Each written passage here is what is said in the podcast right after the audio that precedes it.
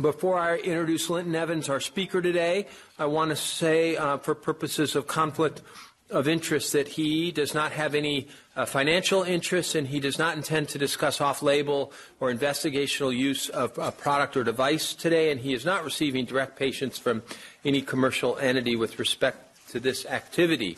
So, welcome everyone. Welcome uh, those who, who might be watching. Um, um, remotely. It's really a pleasure to introduce one of the newest members of our uh, Cancer Center community uh, today, Linton um, Evans, who's going to give Cancer Center uh, grand rounds. I was in my office the other day talking to someone up in the Cancer Center, um, and it was we were talking about how to solve a problem, and um, and we said it really doesn't take a brain surgeon to know how to solve you know this this this this problem. Um, but Linton is walking proof that it really does take a brain surgeon to be a neurosurgeon. And um, he um, uh, did his undergraduate work at the University of Chicago, and then he graduated from Geisel, where he received the Dean's Medal uh, for the single student with the highest academic achievement. And then he did his internship and residency in neurosurgery here before doing a fellowship in neurosurgical oncology um, at MD Anderson. And we were lucky enough to um, recruit him uh, to, to, um, to, rejoin us here at um, the Norris Cotton Cancer Center. And um, over the years, Linton has done uh, really wonderful work partnering with the wonderful team here, uh, looking at optical and fluorescent uh, uh, surgical guidance methods, working with Dave Roberts and, and Keith Paulsen and, and um, Brian Pogue and John Elliott. Uh, really a, a, an all-star team that worked with where he made uh, major contributions to that work and more recently has developed an interest in, um, in the care of patients with spinal uh, metastasis. Lynn's rapidly emerged as um, as a highly valued member of the Cancer Center. He's the acting director of the Neuro Oncology uh, COG, and um, we're really happy to have him uh, both as uh, a member of our Cancer Center as well as, well as uh, Grand Round speaker today. Thanks, Lynn. Thank you.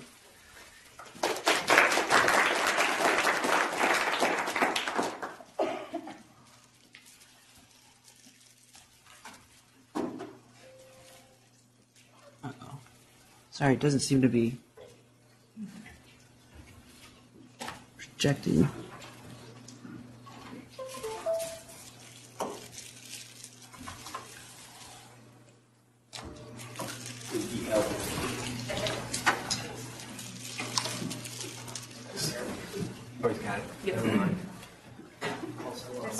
I came in Hello, this is Um, the well, video thank you so much for tech. the I just want to opportunity make sure the speak speaker's today wearing a mic. and talk about something that's particularly of interest to me, which is the management of spine metastasis.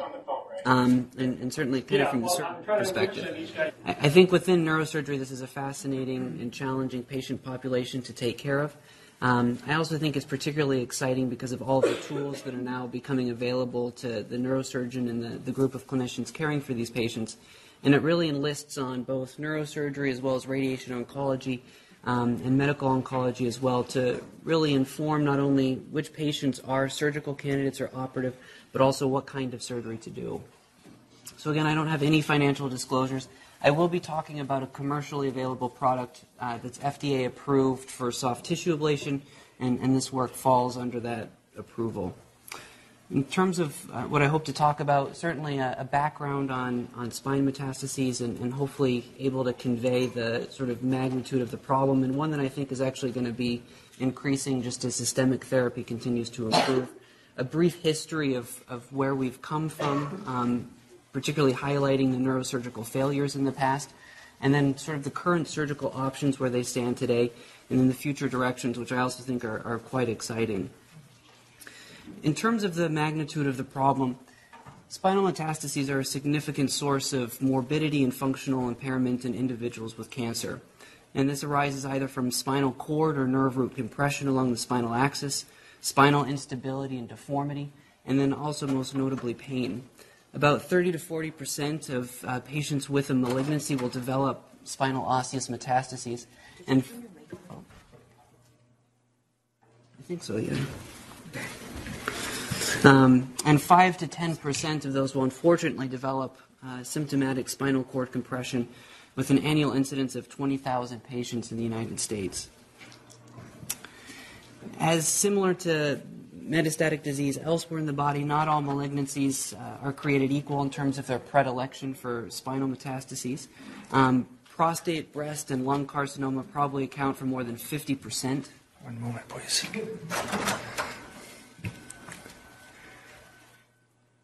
Ahead, try that. Um, lymphoma, renal cell carcinoma, multiple myeloma, and melanoma are also frequent culprits. And then less commonly, GI malignancies, thyroid, and sarcoma. There's obviously a different distribution of uh, types in the pediatric population, uh, with incidences of lymphoma, Ewing sarcoma, neuroblastoma being more prevalent. And 20 to 30 percent of patients actually uh, present with symptomatic uh, spinal cord compression at the time of their diagnosis, and this is particularly true of lung carcinoma. In terms of the location along the spine where uh, they arise, it reflects both the uh, sort of bony mass of each segment of the spine as well as the relative blood flow. The cervical spine accounts for approximately 15%. The thoracic spine bears the greatest burden, accounting for 60%. And then the lumbosacral spine um, accounts for about 25%. The other thing that's really notable is that there's multiple sites involved in 20 to 35 percent of patients, and so this also um, is important to consider when considering the diagnostic evaluation. Oftentimes, patients will have imaging of the symptomatic segment of their spine, but it's really important to consider that there's a significant chance of disease elsewhere along the spinal axis. In terms of the location of the vertebrae or, or the spinal bodies themselves. Uh, the vast majority of tumors arise within the anterior anterior lateral aspects of the spine, specifically within the vertebral body. Um, certainly, much more so than the posterior elements um, of the spine, and that's that's characteristic of, of metastatic disease. It's thought that one, the growth factors released from the stromal cells within the bone marrow might serve as creating a, a favorable milieu for colonization and then also the, the large vertebral plexus that engulfs the vertebral bodies, and then also the, the venous channels that were within the vertebrae themselves. In terms of the pathophysiology, the mechanisms of epidural compression, um, there are cases of direct extension from paravertebral masses, um, but this is really the exception. The vast majority is, is thought to arise from hematogenous dissemination, um, accounting for more than 85 percent the classic teaching is that this is uh, through the Batson's vertebral plexus. There is some animal work that suggests that actually arterial embolization might uh, be the greatest factor, um, but regardless, it's, it's hematogenous spread. In terms of how there's actually damage to the spinal cord or nerves themselves, some of this can arise through direct compression. Again, it tends to be gradual as the tumors expand, and this leads to demyelination as well as axonal injury. And then there's also secondary injury from vascular compression. And this is really compression of the epidural venous plexus that leads to venous congestion within the spinal cord and breakdown of the blood spinal cord barrier. Oftentimes manifest as changes on the MRI within the spinal cord itself. This leads to reversible cord edema, and at this phase or stage, patients oftentimes improve clinically or have some favorable response to high dose dexamethasone or steroids. But if left untreated, this will progress to irreversible cord ischemia. In terms of the presentation, pain is the vast, vast majority of, of the presenting sign, with more than 90% of patients presenting with pain. Um, in terms of how I think about pain, I, I, think about it in two fashions, and this is also described extensively. The first is biologic pain, and that's really thought to be secondary to local tumor growth or invasion. This can be focal, either arising from distension of the periosteum or invasion into the paravertebral soft tissues or it can be radicular if there's invasion or compression of the adjacent nerve roots. Typically, this is described as worse at night, um, and it responds to steroids as well as treatment with radiation therapy. Anecdotally, the thought about why this is worse at night is that is when you're supine, your spine actually is, is longer just because you have compression of the, the disc spaces uh, during the day with axial loading, and that this stretching of the periosteum increases the pain. Others suspect that if your endogenous steroid uh, synthesis is lower at night, that perhaps that also is, is a mechanism for the increased pain. The other kind of pain is mechanical, and this really arises from uh, tumor destroying the integrity of the spinal um, spinal stability. It's exacerbated with standing or movement anytime there's an axial load imposed on the spine, and really it's improved at rest. And, and clinically, when you're taking a patient's history, um, I think it's important to try to elucidate how much of their pain is arising from mechanical instability, because certainly this will help inform the decision making about what they might need surgically. Weakness is common. About 35 to 75 percent of patients present with some form of weakness. Oftentimes, this is described as heaviness or clumsiness. Um, but up to 50 percent of people are, are unable to walk at presentation, and this is really a poor prognosis, um, and one of the factors that you know portends uh, not a likely recovery even after surgical decompression or even radiation. Sensory loss is frequent. Bowel or bladder dysfunction to some degree is present in up to 50%.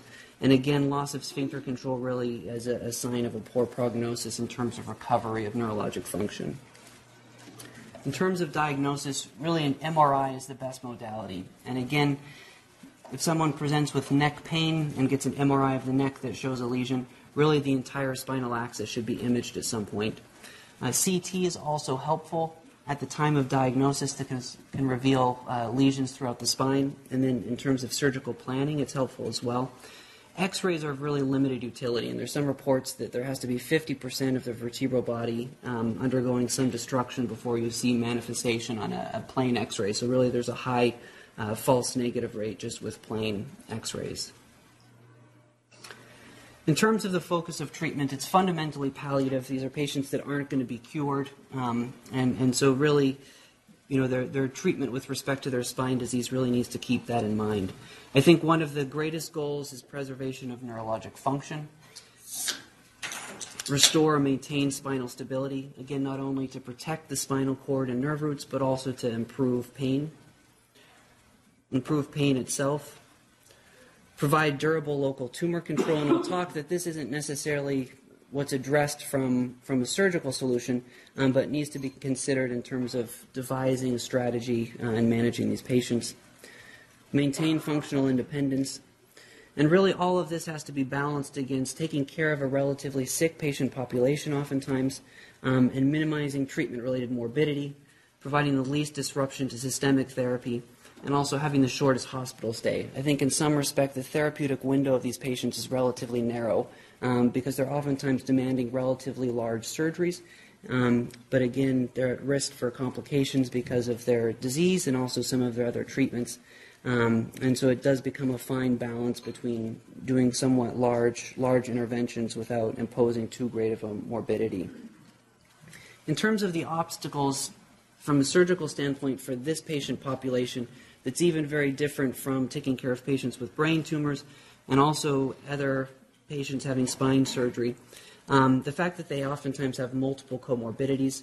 One of the biggest questions surrounding surgery and diagnosis of spinal metastases is if they have DVTs or PEs, how to handle anticoagulation around the time of their surgeries. They're frequently anemic from their other, other therapies and ongoing illness. Uh, the fact that they're oftentimes on concurrent systemic therapy, and again, this not only needs to be balanced in terms of shortening the disruption to their systemic therapy, but also certain therapies like Avastin or VEGF inhibitors are going to limit what you can do surgically just from a wound healing standpoint. Wound healing is a, a big issue in this patient population not only in wound adhesions and breakdown, but wound infection. Um, there's a, a, large series uh, that shows that these patients undergo wound healing complications in, in almost 20% of the time. And this is multifactorial related to the medications they're on, particularly chronic steroids, uh, nutrition, and then also uh, the fact that oftentimes these patients have undergone some prior form of radiation. It's also related to diabetes. I'm sorry, what was that? Also related to diabetes status?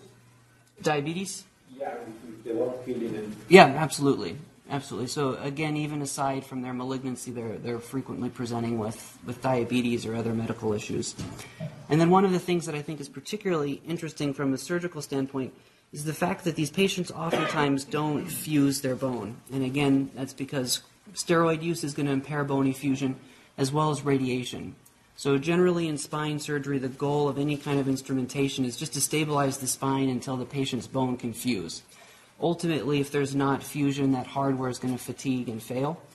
And, and these patients, oftentimes they really don't fuse. So in terms of deciding how much hardware, how many levels, whether it's an anterior and a posterior instrumentation, becomes more of a difficult question because you need to develop a, a construct that's going to keep their spine stable, sort of that's going to outlive them.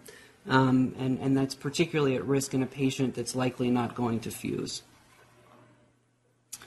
In terms of the, the history of the management of this, early treatment included high dose steroids, and even before you know, widespread uh, radiation was used, surgeons were involved in this and, and typically performed posterior decompressions, just a, a, laminectomy, which if someone is lying on their belly in the operating room, the lamina forms the roof of the spinal canal. And so most of the, the surgical procedures were just unroofing the spinal canal and de- decompressing the spinal cord um, without effusion.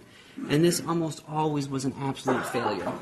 When there were then trials comparing surgery plus radiation to radiation alone, with a posterior only decompression, the patients oftentimes had no improvement in their neurologic outcomes, their functional outcomes, or their pain, and oftentimes did worse than people that were undergoing uh, radiation therapy alone. And at this point, surgical decompression was largely abandoned in favor of, of radiation therapy alone. And in terms of understanding why this was a failure, as mentioned before, most metastatic disease involves the anterior column of this, the spine. So it's, it's ventral to the spinal cord itself. When you're decompressing just the posterior aspect of the spine, you're really not addressing where the compression or the pathology arises. Secondly, when you then decompress the spinal canal, you're really destabilizing the spinal axis even further. Oftentimes, it's the posterior elements that are the only intact elements, structural elements within the spine. So, not only have you not addressed where the pathology is in terms of decompressing the spinal cord or the roots, you've actually then given the patient a new problem where you've actually destabilized the, the remaining intact portion of the spinal column. However, advances in spine surgery really revitalized the role uh, in the management of surgery and, and uh, epidural spinal cord compression. And this had to do with an evolution of not only spinal instrumentation and stabilization that was being used, but also techniques to circumferentially decompress the spinal cord and canal. And this was either being done through a combined anterior posterior, where you expose the anterior portion of the spine and do a corpectomy or remove the, the diseased bone, followed by a posterior decompression, oftentimes through a second, second incision or surgery, um, or ways of, of decompressing the spinal cord just from behind.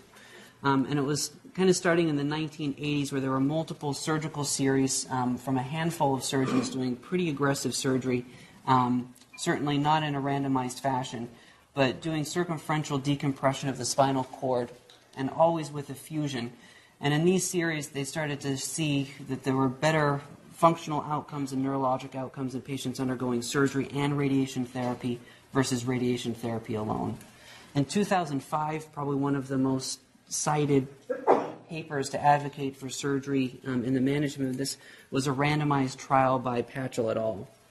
And this was a multi center trial that enrolled patients with symptomatic spinal cord compression um, and they were randomized either to decompression plus radiation or radiation alone. And the trial actually was terminated um, after interim analysis, after accruing just, just half the patients that were intended to be enrolled based on, on how striking the results were. The primary endpoint was ambulation, albeit ambulation was defined as taking only four steps. Um, the secondary endpoints were urinary continence, muscle strength, functional status, corticosteroid use, opioid use, and survival time. And these are just some of the curves that show that um, patients, in terms of taking all of the comers, uh, patients that underwent surgery uh, had much higher rates of ambulation and also ambulated for a longer period of time after surgery. Um, it was 84% of patients following surgery versus 50% of sur- 57% that underwent radiation that remained ambulatory. The number of days after treatment in which they were ambulatory was 122 versus 13 on average.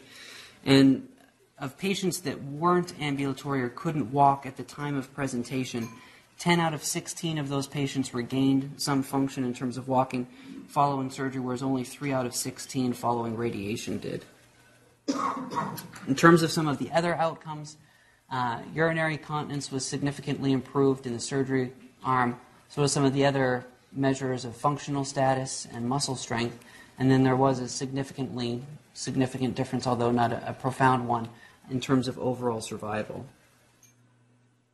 So from this, um, this really laid the groundwork that patients in a surgical cohort experienced significant improvement in their ambulation, their pain control, continence, and survival, and that really appropriately selected uh, surgery offers a meaningful improvement in quality of life with an acceptable morbidity when added to radiation therapy.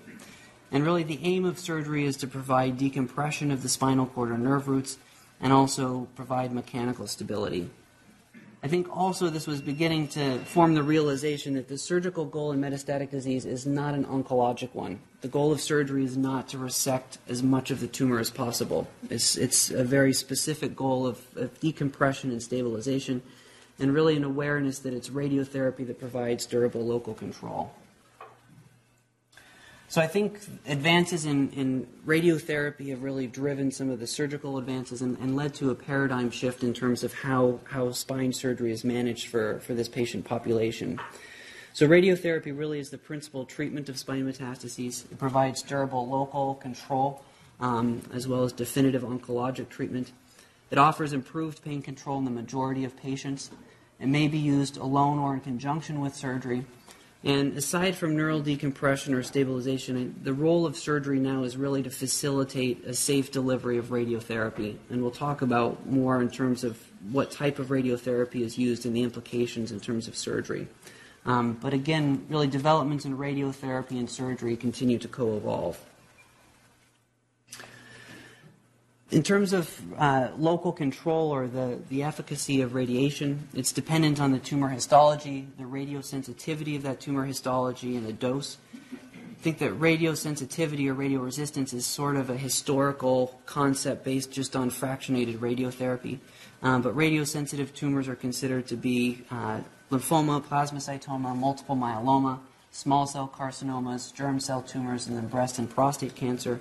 Whereas the radio-resistant tumors that have very poor long-term control um, following just conventional fractionated radiation include lung, thyroid, hepatocellular, colorectal, renal cell, melanoma, and sarcoma. So a number of, of tumor types that are frequently encountered in terms of managing metastatic disease. Um, so one of the developments that I, again, I think has been sort of a groundbreaker in terms of managing spine metastases, and, and certainly can't speak as eloquently to as the radiation oncologist, but um, certainly think about in terms of managing these patients and deciding a treatment, is conventional therapy versus stereotactic radiosurgery or, or stereotactic body radiation therapy. And this is highly conformal radiation delivered to the tumor, minimizing the um, irradiation or exposure of the surrounding tissues. Um, and, and really, this has overcome a lot of the, the radiosensitivity um, or radiation resistance that was encountered in, in treating patients like renal cell um, or some of the other histologies. So, this effectively overcomes radiation resistance um, due to the high degree of conformality and tissue sparing, it can be used to treat prior radiation failure, so you can use SRS following uh, conventional radiation. In terms of reported rates of local control, they're um, as high as 70 to 90 percent um, local tumor control following single or hypofractionated delivered between one and five sessions. Um, this sort of stems from large body of work from uh, University of Pittsburgh, as well as a number of studies coming out of uh, Memorial Sloan where they are very aggressive with, with their uh, radiosurgery. Um, and even some of these reports show similar rates of local control for en bloc spondylectomy or doing a, an en bloc resection where you're staying outside of the tumor. Um, between radiosurgery and, and, that kind of aggressive surgery um, for a, a, cancer such as renal cell carcinoma. So, again, building evidence that really in this patient population, moving away from these radical resections where you're trying to get everything out from a surgical standpoint. The one problem that does arrive, arise, particularly in patients that have epidural compression, um, is, is how to deliver a tumoricidal dose of the radiation without compromising the spinal cord. Um, so generally, the conventional um, accepted tolerance of the spinal cord is 12 gray. Um, there was a large study by um, a group led by Lovelock that showed that one of the greatest predictors of failure following radiosurgery is if regions of tumor receive less than 15 gray. So in areas where there's significant epidural compression, um, you lose a margin of safety that allows you to deliver an efficacious dose of radiation to the tumor without exceeding the core tolerance of 12 gray. And so this has really pushed for sort of a new philosophy and new, probably over the last 10 years or so, where you, the goal is to separate the spinal cord from the tumor. And this is really designed to just give even a couple millimeters of separation between the spinal cord and the tumor so that the patient can receive radiosurgery. Uh, there are some, at least in the neurosurgical community, some accepted sort of standards of, of how to define the degree of epidural compression. This is uh, the Bilski grade or Bilski score uh, that was developed by Bilski, who's a neurosurgeon at uh, Memorial Sloan Kettering. Again, looking at whether the disease is just limited to the vertebral body itself, or whether you start to have epidural encroachment where it abuts the spinal cord but doesn't compress it, versus where you have frank compression of the spinal cord. And really, when sort of it becomes an issue to be able to deliver uh, radiosurgery, um, where the degree of epidural tumor involvement begins to limit that, is with relatively high grades of epidural compression that are sort of 1C, Bilski grade 2, and, and certainly Bilski grade 3. So this, I think, is sort of a widely accepted standard of, of the thinking um, that goes into how to manage these patients. Um, and it looks at a number of factors, sort of the neurologic status of the patient, an oncologic perspective in terms of the tumor diagnosis or tumor type and its radiosensitivity, whether there's any issues with spinal instability, and then also, of course, taking into account the, the degree of systemic involvement. But for example, and I'll, I'll show some examples of these, either for patients that have uh, either no or very low grade epidural compression, but have a relatively radio resistant pathology, those might be candidates that can just be treated with, with radiosurgery alone versus needing separation surgery. Even some patients with relatively high degree of um, epidural compression, if it's a radiosensitive pathology, those oftentimes might be candidates either just to receive conventional radiation and then certainly if there is a patient that does have neurologic deficits or neurologic compromise, these are, are generally all patients that are undergoing surgical decompression, keeping in mind, again, whether the goal of surgery is that they're going to be getting radiosurgery afterwards. Um, and then if any patient, even if they're neurologically intact or have don't need a decompression for, for purposes of radiosurgery, if they have evidence of mechanical instability, those are patients that are going to receive some form of stabilization. So these are some cases. This is a 56 year old male uh, with metastatic renal cell carcinoma. He presented with uh, axial or mechanical back pain. He was neurologically intact. Um, and after review with the, the radiation oncologists, uh, this was actually um, in, in, Texas, they felt that they could deliver the perform radiosurgery safely. Um, so this patient wasn't one that was felt they needed to undergo a decompression for the purposes of radiosurgery, but because he did have significant back pain and evidence of spinal instability, he underwent a, a minimally invasive percutaneous fusion and cement augmentation.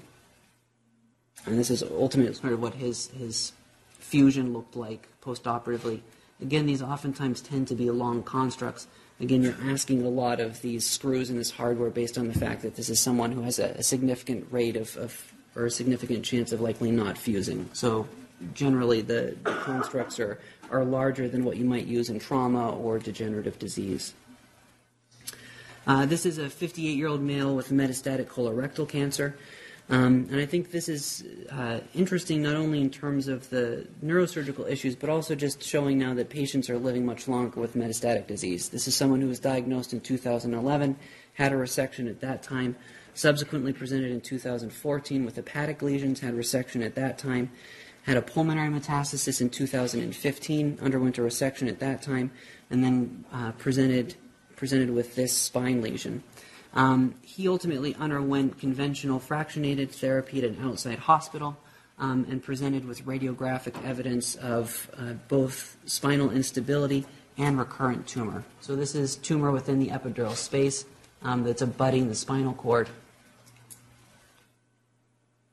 So this patient underwent separation surgery, uh, where much of the posterior aspect of the vertebral body is removed, so that you can visualize the anterior aspect of the spinal cord and decompress it, um, and uh, then also underwent a fusion too, in part because we destabilized his posterior elements, um, but also he had evidence of instability even at the time of, of presentation. Um, these are f- not for the patient, but for the surgeons, I think, a fun surgery to perform. Um, without a better way of putting it, they're big whacks, um, and you really see kind of the anatomy laid out beautifully. So this is the spinal, this is the dura around the spinal cord here. These are the exiting nerve roots. You can see that most of the posterior aspect of the vertebral body has been removed, including the pedicles, the oftentimes the head of a rib if it's in the thoracic spine and the transverse processes. And this is called a transpedicular decompression or vertebrectomy. By removing the lateral sides of the vertebral body, you're then able to look around the spinal cord and either push bone fragments forward and epidural disease away from the spinal cord um, or remove it completely. Um, by doing it this way, you actually can kind of get everything done from behind versus then the patient needing another operation through the front where you'd either go through the abdomen or the chest. Again, these are patients that are all being instrumented and fused because they're oftentimes unstable to begin with, and certainly we're destabilizing them even more. Within the thoracic spine, you can do multiple levels or multiple vertebrectomies from behind. The way you get there is you keep ligating nerve roots, and oftentimes you, you can sort of do that without abandon in the thoracic spine. Uh, the only implication is that the patient will have some, some numbness um, in a, a radicular manner on their, their chest. Uh, this is another patient. This is a 61 year old female uh, with uh, lung carcinoma um, that uh, had, uh, she actually, interestingly, had uh, conventional radiation for this um, and then presented with three days of urinary incontinence. This was her, her pathologic fracture. You saw her epidural disease. So she, again, had a posterior decompression.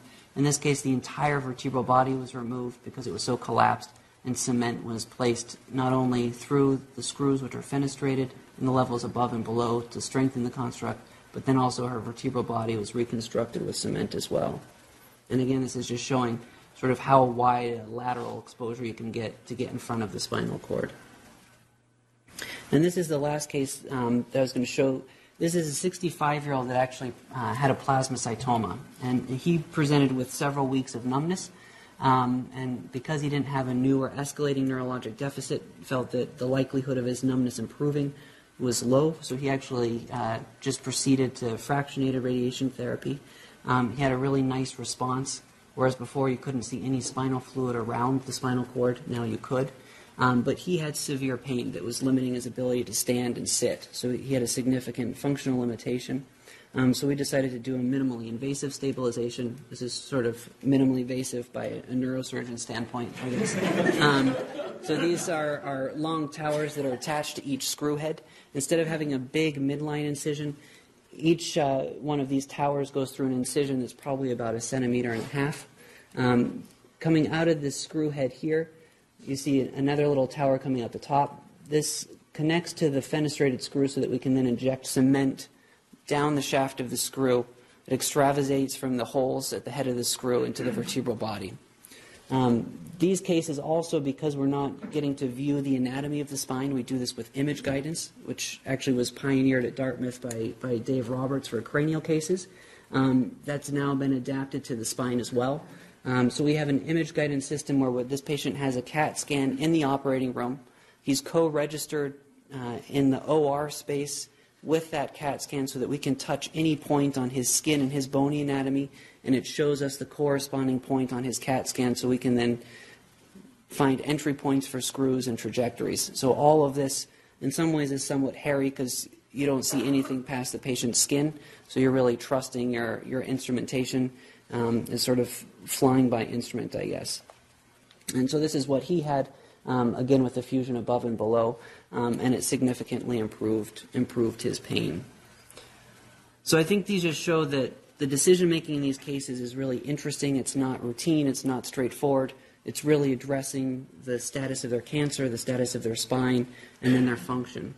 I think one thing that's really exciting, again, as technology moves forward, is how you can keep pushing this to be more minimally invasive. Um, and I think probably someday there'll be a paradigm shift, hopefully in the near future, where we're not just talking about doing a, a big decompression to separate the spinal cord, but we're using other tools to do that in a minimally invasive one way. And, and so I'm just going to take the last few minutes to talk about something called LIT. Um, this stands for laser interstitial thermal therapy. This is a percutaneous technique um, that's been approved by the FDA for any soft tissue ablation. Um, it's currently gained widespread use within the neurosurgical community, um, almost exclusively for treatment of uh, brain tumors or epilepsy. Um, one of the nice things about this percutaneous technique versus something like radiofrequency ablation is that temperature can be monitored in real time using something called MR thermography. And it's been discovered and modeled that as you heat tissue, the protons in that tissue are going to change and there's going to be a chemical shift that you can actually model. So as you're heating the tissue up with the laser, we acquire MR images every three seconds and we're able to calculate the temperature in the tissue in a real time fashion. So not only can we tell what the temperature is, but then we can then use that to estimate what kind of burn or cell death there's going to be. So again, it's used in treatment not routinely, but for primary or recurrent glial tumors is being investigated. Management of metastases, particularly those that have occurred following uh, radiation or radiosurgery, radiation necrosis, um, and then there's also a, a growing use of this in the treatment of lesional epilepsy. This is a picture of the laser here. Um, the laser fits within a catheter down this catheter is just saline coolant that keeps the uh, 980 nanometer diode cooled throughout the ablation. Um, this whole system is 1.7 millimeters in size. Um, and this is just an example, again, sort of some of the more routine use, um, showing after the laser has been inserted. This is a, a patient having um, ablation of their hippocampus for epilepsy. Um, the image on the left shows the real time thermal map. So, again, when that laser is on, you're accumulating data about the temperature in the surrounding tissue. And then there's either um, sort of hot and fast killing of that tissue where it sees a very high temperature and immediately dies, or once you hit 45, 50 degrees Celsius for a sustained period of time, you're going to start having a time dependent death of that tissue. And so, um, using the Arrhenius equation and some other modeling, you're able to model how much cell death you actually have. So in the operating room, you're actually looking at both those images and using both of those throughout. Um, so in terms of using this for the spine, this is currently only being done in one other center um, at MD Anderson with us hopefully to follow. Um, but spine lit, to create a cute name, I guess slit is what some people are describing it as, but it has a number of advantages over open decompression. Again, likely decreased morbidity, it's a big, these open surgeries are big surgeries to be putting people through. They're long, they're under general anesthesia for a long period of time. Um, hopefully, by doing a minimally invasive procedure, where again, this is truly minimally invasive, unlike the last slide I showed you, these are oftentimes stab incisions in the skin, so very small incisions. But hopefully, you can limit disruption of systemic therapy and even anticoagulation Oftentimes, these are patients that are having their therapeutic anticoagulation held the night before surgery and then they resume it on post op day one. Shorten hospital admissions, decrease pain, minimize blood loss and transfusions, smaller wounds to worry about wound healing complications from. For tumors that are very vascular, like renal cell or thyroid, these patients are oftentimes undergoing preoperative embolization before an open surgery to decrease blood loss in the OR. So that's another procedure that isn't without risks that requires admission the day before their surgery starting to look into whether this is cheaper than open surgeries. Um, and then if a patient does need a fusion, it can still be done. So some of the other ways of doing percutaneous ablations, um, probably radiofrequency is the most commonly um, used, and then cryoablation. The problem with uh, particularly radiofrequency ablation is that you can't, again, model the temperature in real time. So you don't have a very accurate estimation of the temperature and then also the size of the lesion that you're creating. And again, the idea of this is to replace separation surgery where you're just creating a necrotic zone between the spinal cord um, and the remaining of the tumor so that, again, you can deliver radiosurgery. So, um, again, these, these lesions are oftentimes being made up against the dura, so it's really important to be able to safely monitor that. In terms of how this is performed, a laser fiber is inserted into the tumor using image guidance, much like that last case that we did that was minimally invasive. Um, the target that you're aiming for is usually within five millimeters of the spinal cord. Energy is then transferred into the surrounding tissue, producing a thermal injury, uh, with time sufficient to lead to tumor cell death and coagulative necrosis. Again, it's this zone or boundary of necrotic tissue that's promoting separation. And you can monitor real time temperature as well as this uh, death. And then you can even set temperature limits on the dura and spinal cord itself. So not only are you watching the high, but we're able to set relatively low temperature thresholds on the spinal cord, and the, the laser actually shuts off when that temperature is reached. So it adds a, another degree of safety to protect the spinal cord. Can I ask you a question? Yeah. When you say, when you say cell death, do you know if this is apoptotic cell death, or necrotic? Uh, presumably necrotic. I guess the one thing is, is uh, so most of this work has been done in the brain. Um, there's been very little done in the spine, and even for the most extensive work that's been done in the brain, there's not much understood about what's actually going on. So our understanding of the lesion largely comes from radiographic findings. So patients having MRIs within 24 hours of surgery, and then having MRIs within several weeks and months out. And that's how we're understanding the size of the lesion that's created and what's happening. Um, the MRIs are strange looking, so it's, you know, neuroradiologists need to be aware that this is being performed because it's going to affect what the imaging looks like for some period of time. But there's very little understanding, too, of what's going on outside of that necrotic area that's been created over time. And, and so sometimes patients, particularly having brain tumors ablated this way, develop really profound edema and inflammation.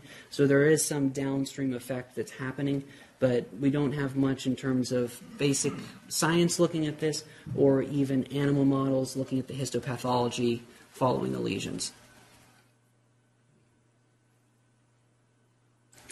Um, in terms of preventing injury to the spinal cord, um, the again, as I mentioned, the temperature immediately adjacent to the spinal cord is monitored. And then, just one of the nice things about the spinal cord and the spinal column is that it's really uniquely suited for this because of its anatomy. So, um, heat sinks are any structure that's either going to be fluid or blood vessels. And, and it's amazing, you cannot ablate tissue that's next to a heat sink. It just absorbs all of the heat. And there are sort of two natural heat sinks um, right next to the spinal cord one being the spinal fluid space, although it's oftentimes compressed um, by virtue of the tumor being there, but there is some spinal fluid, and then that epidural venous plexus also is going to serve as a heat sink. So, although you're in close proximity to the spinal cord, again, there's anatomic features that are hopefully preventing injury as well. This is what, um, sort of again, in terms of performing these procedures, um, the top panel shows uh, the image guidance system that we're using. Um, so this is a, a modeled projection of the fiber as we're inserting it. Again, you have to get in front of the spinal cord, so oftentimes we're taking very lateral to medial trajectories. Um, and again, you're using your spinal navigation to watch, to navigate that fiber as it's being inserted. Um, and this is just a, a, an x-ray showing, again, you have to do multiple fibers. So oftentimes we'll use nine fibers or nine different ablations to effectively um, treat a certain area. And then the lower panel here shows the imaging that you're seeing when you're actually uh, doing the ablation. Um, so in this bottom panel here, you see the fiber being inserted, um, and then you can see the, the temperature thresholds along the spinal cord here. This is during the ablation itself, showing the estimated prediction of what's being ablated. And then this image on the far right actually is obtained following the ablation, and you can see this dark area here is no longer enhancing. And so that's the area that's representing necrosis. And it is reassuring to see that what's being modeled in the operating room, what you're assuming the ablation is, looks pretty close to what you're seeing uh, post operatively. So, in terms of patient selection, um, this is a minimally invasive alternative to an open circumferential decompression uh, for patients with epidural compression that are candidates for radiosurgery. Um, so these patients typically have high grade epidural compression. Um, on this scale, this Bilski scale, it's usually 1C or greater. They have to have a normal neurologic exam. So this is never going to replace doing a decompression to preserve neurologic function. Patients with multiple medical comorbidities that would complicate an open procedure are well suited for this. Again, there's minimal blood loss. It's usually 50 cc's or less. So anyone that could just basically sit there under general anesthesia is a candidate. Um, anyone that needs to rapidly uh, resume or continue systemic therapy is a candidate for this. And then currently, we're only doing this in the thoracic spine. And that's because you can't visualize the nerve roots as you're inserting those fibers. So if there's an eloquent or a functional nerve root, you know, supplying the brachial plexus or the lumbosacral plexus coming off the, the cervical and the lumbar spine, those nerve roots are, are at risk for being injured. And in the first iteration of this, patients were having this done in the cervical and lumbar spine and, and, and did have deficits. Um, oftentimes in the thoracic spine, you're actually ablating the nerve roots at that level, um, which can actually be a source of pain control. Uh, patients that can't have an MRI aren't candidate. Um, if it's a vascular tumor, again, you can um, forego embolization, which is ideal. And then osteolytic tumors versus osteoblastic are also um, ideal. So this is uh, some of the early experience from MD Anderson. Um, they now have 100 patients. Some of this is published and then currently um, submitted for publication. The median length of stay was two days. Um, that tends to be very brief relative to patients having open surgery, um, and again was statistically significant. There was a statistically significant reduction in epidural volume. Um, so on subsequent MRIs, there was greater than a 20% reduction in the degree of uh, epidural tumor. Uh, significantly increased uh, improvement in pain scores. Um, estimated blood loss was less than 100 cc's in 97 of the patients, and that was regardless of whether they were then going on to have an instrumentation. Uh, one third of patients did require subsequent stabilization, and that was actually done at the time of ablation. In terms of how well this is doing, in terms of providing sort of an oncologic outcome, again, this, this isn't intended to ablate tumor for the purpose of providing local control. It's really to facilitate radiosurgery. But um, in 17 of the treated sites, there was local tumor progression. Um, relative to the most aggressive sort of radiosurgery series coming out of uh, MSK, that's a little higher, um, but this is relatively comparable to patients within the institution having open separation surgery. In terms of the complications, um, there's only been one patient with uh, a, or one patient had a transient monoparesis. Um, it recovered fully, but on the post-op MRI there was some signal change within the cord itself. Um, one patient had an L1, L2 palsy, and that was in that early series where patients were having ablations in the lumbar spine. One patient had a wound to his Um, two patients after surgery required reoperation. One patient had a neurologic deficit pre op, sort of speaking again to the fact that these patients can't even have subtle deficits. Um, and then the other patient actually was on immunotherapy and developed a profound reaction where they had swelling um, and spinal cord compression um, uh, several weeks after their, their lit and the reinitiation of uh, immunotherapy. Um, they had to have an urgent decompression. All of the tissue that was sent was dead tumor, but um, they, they ended up having a second operation. Um, and then there was one compression fracture, which isn't too surprising since that certainly is also um, a risk just with radiosurgery. Yeah. The problem with the immunotherapy, the, the immunotherapy was systemic. It was systemic. Yep, he was on systemic. Which one was? Uh, I do not. I think it was the a renal cell patient that um, IPI, I believe, but I, I don't know. I don't recall for sure. Yes. So it's it's coming. Um, so uh, this is this is a picture of our our Center for Surgical Innovation, or the CSI. Um, this is probably one of the most advanced ORs in the country, and it's sitting in the basement here. It's phenomenal. It's an amazing OR. Um, you have the capability of getting an intraoperative MRI with a 3 Tesla magnet. That's unique. You can also get an intraoperative CT, so you can look at both modalities. So we are primed for this. We're currently using LIT for cranial applications. Um, the spine applications are a little further behind just because, again, um, this requires a lot of programming on the MR physicist standpoint to develop the imaging programs to adequately image the spine. Even how the anesthetic is handled is a little different. Um, For cranial applications with respirophasic variations, you don't see movement in the brain. With the spine, there's enough movement just with breathing that the anesthesia team has to do breath holds. So there's a lot of coordination um, to get this done. But I'm, I'm optimistic within the next, next couple of months that we're going to be able to start doing this. Um, I think that it's really exciting that we'll only be the second center doing this in the U.S. Um, Claudio Tatsui at MD Anderson is the person that's really pioneered this and is very interested in seeing this take off. I would hope that this would be not only a resource for our patients in the region, but also drawing from even beyond. Um, because again, I, I, think that there's very select applications where this is a. a because one of the things that comes to my mind is the, the intratumoral injection. Because if you are doing intratumoral uh, heating of the tumor, mm-hmm. uh, with the stiff body, what you're trying to do is when you inside the intratumoral injection, then probably you you will the, the side. Because here you saw, you saw tumor progression, right? And the, the, the yep. immunotherapy was systemic, which is toxic. Yeah. Probably the, the cycle will be more powerful and less toxic, in my opinion.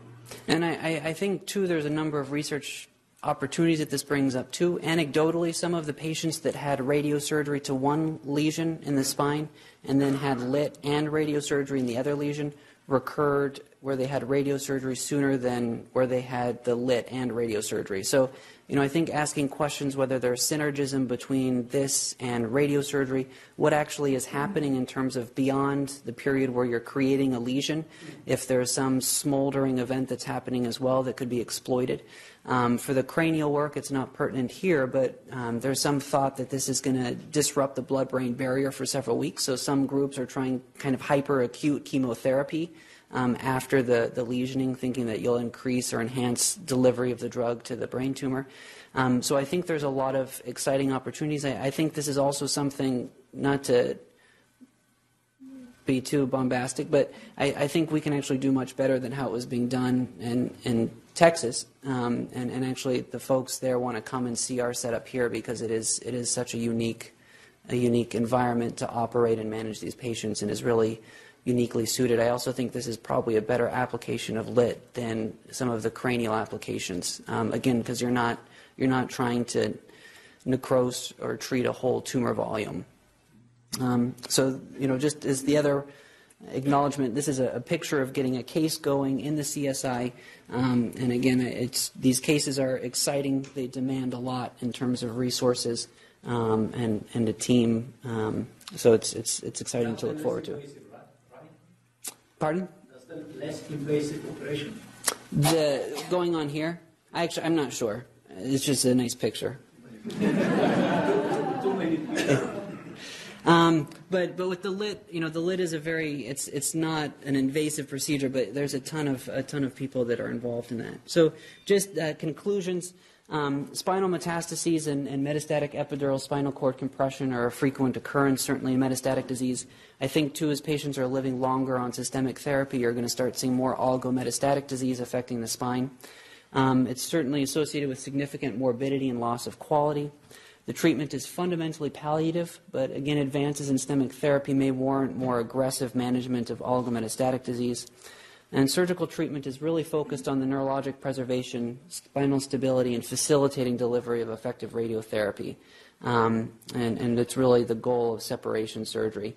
Uh, but I, I, think this is really ripe, and this patient population in particular is, is um, really in need of minimally invasive techniques. So, thank you.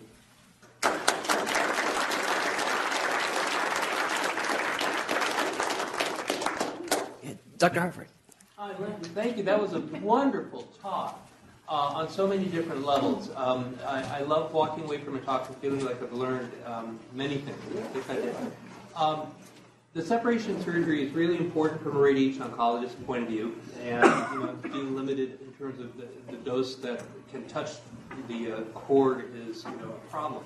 And this this lit um, approach is a wonderful technique I guess a couple of, what, as I was listening to the issue of separation surgery, it struck me, excuse the analogy, to what we're doing right now in prostate cancer between the rectum and the prostate.